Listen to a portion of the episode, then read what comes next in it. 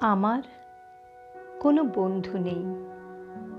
যার কাছে আমি নিজেকে ভেঙে চুরে খুচরো পয়সার মতো জমা রাখতে পারি। যে আমাকে যত্ন করে সঞ্চয় করবে, প্রয়োজনে ফিরিয়ে দেবে একটা একটা আধুলি। সত্যি বলতে আমার কোনো বন্ধু নেই। বন্ধু বলতে জেনেছি যাদের। তারা কেবল পথ চলতে সঙ্গী ছিল। দূরের পথে ট্রেনে যেমন থাকে, পাশের সিটে গল্প হয়, দু পেয়ালা লেবু চায়ের দাম মেটাতে, আমি দিচ্ছি আমি দিচ্ছি। যুদ্ধ হয়। সিগারেটের বাড়িয়ে দেয়া টুকরো ফুঁকে, এই যে নিন, ফোন নম্বর। এদিকটাতে আবার এলে ফোন করবেন। বলা শেষে অচেনা এক স্টেশনে উধাও হয়। এই যে আমি পথ হাঁটছি, রোজ ঘাঁটছি বুকের ভেতর কষ্ট, ক্লেদ। এই যে আমি ক্লান্ত ভীষণ, বুকের ভেতর জমছে কেবল দুঃখের মেদ। তবুও তবুও আমার নিজের কোনো বৃক্ষ নেই।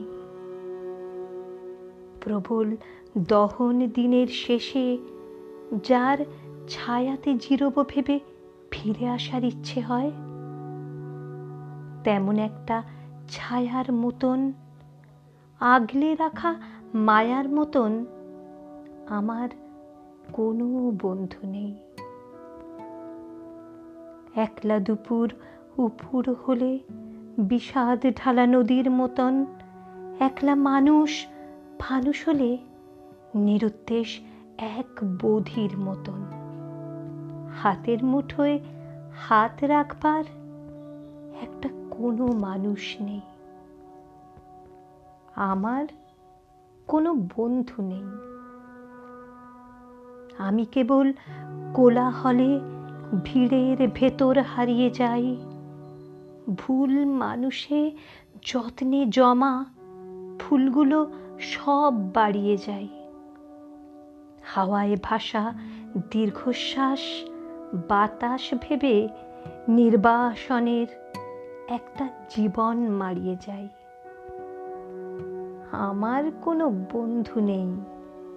যার কাছে যার কাছে আমি নিজেকে ভেঙে চুরে খুচরো পয়সার মতো জমা রাখতে পারি। যে আমাকে যত্ন করে সঞ্চয় করবে, প্রয়োজনে ফিরিয়ে দেবে একটা একটা আধুলি। thank you